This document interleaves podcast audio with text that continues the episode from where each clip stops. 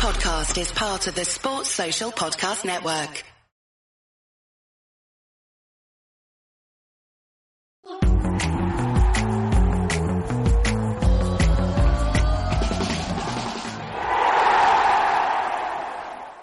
Hello, everybody, and welcome back again to the Villa View. I'm still standing in for Dan Bardell for the moment, but uh, thankfully, I'm not here on my own. I have the wonderful Omar as well joining me to chat today. We're going to go through match preview, match preview for the upcoming game against what I think a lot of people would call a resurgent Newcastle team. Omar, how are you doing? How are you feeling after? Uh, and we'll touch on it briefly, I think, because I think it'd be remiss if we didn't. But how are you feeling after Wednesday night? Worn out, to be honest, mate. it was pretty hectic game. Um, yeah, you were great. in the I mean, ground, weren't you? Yeah, I was there. Yeah, it was. Um, I mean, it was nice to be back, obviously, after a few weeks. Um, and uh, yeah, you could you could sort of sense the anticipation here. Obviously, it's been a while since we've been at Villa Park, and it was a great game. I mean, for the neutral, yeah. Um, just disappointed, really. Felt a bit like a loss. Um, even now, really, it feels a bit like a loss, to be honest, uh, considering we're three one up. But that's Leeds for you. You know, they're a tough team to beat. Um, I was saying, you know, I know they're missing Bamford and Phillips, but I think they, they play the same way regardless of who, who's playing for them. You know, that's just the way they play. So it's always going to be difficult, and they're always in it. Um, it was good atmosphere. Their fans were good. Our fans were pretty good. Um, it is one of those. At least we saw some goals, and Ramsey and Coutinho uh, gave us something to smile about at least. But yeah, I mean, there's definitely areas for improvement, isn't there? Um, Absolutely. I think that's the key. And I'd be interested to see on Sunday how uh, Steven G um, changes the team up. Yeah, and, and there will need to be changes, and I suppose that's where we're going to probably hit first. Um, obviously, in the game the uh, on Wednesday night, uh, we had a red card, uh, and Ezri Konsa is going to be missing for the next two games. Mm. Um, I think that's what the case is at the moment. But that leaves us with the problem that we didn't really need to have um, at centre half, and obviously, Calvin Chambers came on the last day, and uh, I think it will probably be quids in that he's going to be the man who starts at, at that right centre back position on Sunday. Do you think? Yeah, I think so. I think um, you know Hause has done great when he's come in, um, but obviously he's a le- he's a left centre back, um, and I think in terms of the way Gerrard wants to play, he'd prefer right footer there um, to bring the ball out and playing between the lines and things like that. So I, I think he'll play Chambers. I mean, the fact that he brought him on instead of Hause on on Wednesday probably gives you an idea. Um, although uh, another another idea I've seen mooted around is maybe bring Hause in and play Chambers as defensive midfield. Um, which is another option. So I, I guess we'll see. But I, would be pretty, I'm pretty convinced that he'll play Chambers uh, for Konsa, and I suppose for Chambers as well. You know, he's he's come in a, bit out of the blue. Um, it's a good chance for him to make a stake for himself and the, in the team, and then you know there's still plenty of games left in the season. If he does well in those couple of games, you know, Konsa hasn't as much as we all love Konsa, and he's been one of our best signings in recent times and fantastic player. You know, he's been been off it the last few games, and and that was again the case on Wednesday. So there's definitely a chance there for Chambers, I think. I think Chambers is actually a pretty decent.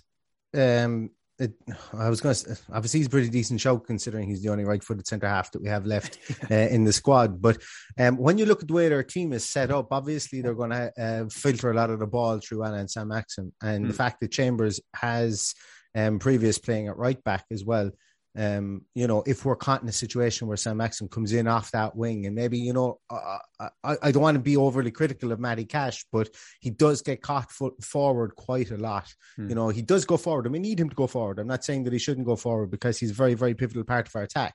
But when he does, being caught behind, if we have to filter into a back three with maybe a Douglas Luiz kind of filtering coming back in towards um, towards the, the, the back three. Chambers being used to having people running at him in the likes of of Saint-Maximin is um, it, I, I think that that could be a positive. You know that he'd be used to dealing with that and getting turned and turning around and, and not having the front mm. players up in that in, in that aspect as well. So um, if it does go if he does go with the fact of playing um playing Kortney Hause in there maybe to front up to a Chris Wood who is very much a battering ram type type um centre forward and play Calum Chambers in that central defensive midfielder role which I, I I'm not quite sure I um I think that I don't think that's really going to happen. But if he does do that, um, you know, I could understand why he would do it as well because Chambers will be able to filter over to that right hand side and give Cash that protection that mm. that I think we would like to see him get. um, because, uh, as I say, this is a rejuvenated uh, Newcastle team, as I mentioned previously, and we will get into talk about the Aston Villa team maybe a small bit more, but um, there's probably a bit more to talk about Newcastle. And, and prior to Christmas, they would have looked like easy pickings, I think, for us, and, and that's not being that's not being facetious. I think about uh, about Newcastle, but they've brought in some good players. Obviously, they've brought in Bruno Guimaraes and they've brought in Chris Wood. Um, Joelinton looks like yeah, a rejuvenated player back in central mm. midfield. Um, so I suppose it, it, we don't really know what we're going to get from Newcastle. I think it, this weekend, other than what we saw against Everton. And did you get a chance to watch that Everton game, or did you see anything from them there did, that would yeah. uh, would concern you? No, I, I did watch that game, um, and I was impressed with Newcastle. To be to be honest, um, they they pressed really well. Um, they worked hard. The fullbacks played fairly well. Trippier in particular played well. Um, Targett had a decent game on his debut, and you know even uh, you know even the players, some of the players, underperforming players like Lascelles, who's obviously their captain, but has been underperforming a lot this season. Even he stepped up to the plate. So, I, you know, they're obviously in a, in a good mood, and, and, we all know in terms of mentality, if you're if you've got confidence behind you, how important that is in the Premier League. So, you know, it's not ideal that we're playing them at this stage. We'd much rather play them before Christmas when they were struggling. Yeah. But at the same time, I still think they've got a lot of weaknesses in their team. So, Targett obviously won't be playing. Um, so that that's a potential. Mm-hmm uh, big miss for them. Trippier's touch and go whether he'll play, and again he was yeah. a massive, massive player for them against Everton in particular. And the defense has always been troublesome, and they haven't really fixed it. So again, um, I think they've, they've got they've got areas there that we can exploit. Midfield, it'll be interesting to see if they play Guimaraes or not. Um, I guess we'll see. I doubt I doubt they'll start him. To be honest, they, they put him on for the sort of last five minutes, didn't they, against Everton? And he, and he did look decent. But again, I'll be surprised if he plays the full ninety. So there's definitely definitely um, definitely areas there I think we can target. And you know, going into this game, this is the kind of game we we, we need to win. If we're going to do something this season and try and finish top half or even, better than that, then we have to win really. Because uh, you know, Leeds was almost like a must not lose game because obviously Leeds yes. not that far behind us, but now you know the, the teams we're going to play now, we've got a good run of games. I know there's no no such thing as a good run of games in the Premier League because it is the Premier League. That's you know it's it's difficult to get a run of run of wins in uh, but I think you know with these games coming up, we need to make the most of it. Our players, hopefully, Buendía is fit, but apart from that, it looks like most of our players are going to be fit and, and ready, ready to go. Maybe Bailey will be back as well, and hopefully Traore is not not too far away as well. So we're going to have a pretty much a fully fit squad now for these running four or five games where we've got points there to be won, and we have to start. We haven't won what, Newcastle since 2005. Uh, wow. That that game where we um, where Bowyer and uh,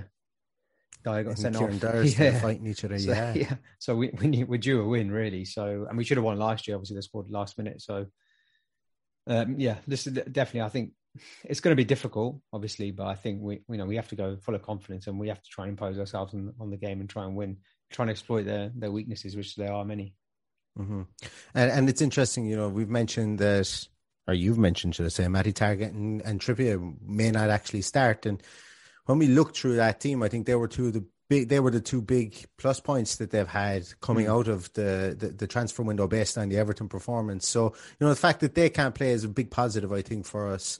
Um, in, in from the fact that they have to go back to players that you know that weren't really putting up trees prior to Christmas. So when mm. we spoke about wanting to play them maybe prior to Christmas and playing them now, that still uh, comes into play specifically when we look at the look at their back four and with the way that you know, we're playing in the attacking positions at the moment, specifically, you know, obviously with Coutinho and, and, and Jacob Ramsey. Um, you know, that's that's a good good news story for us because they might have to bring in Dan Burn at left back, then most likely play Manquillo at, at, at right back again. And, you know, they're they're guys that can be turned. They're guys that can we we can get in around and and, and, try try and exploit.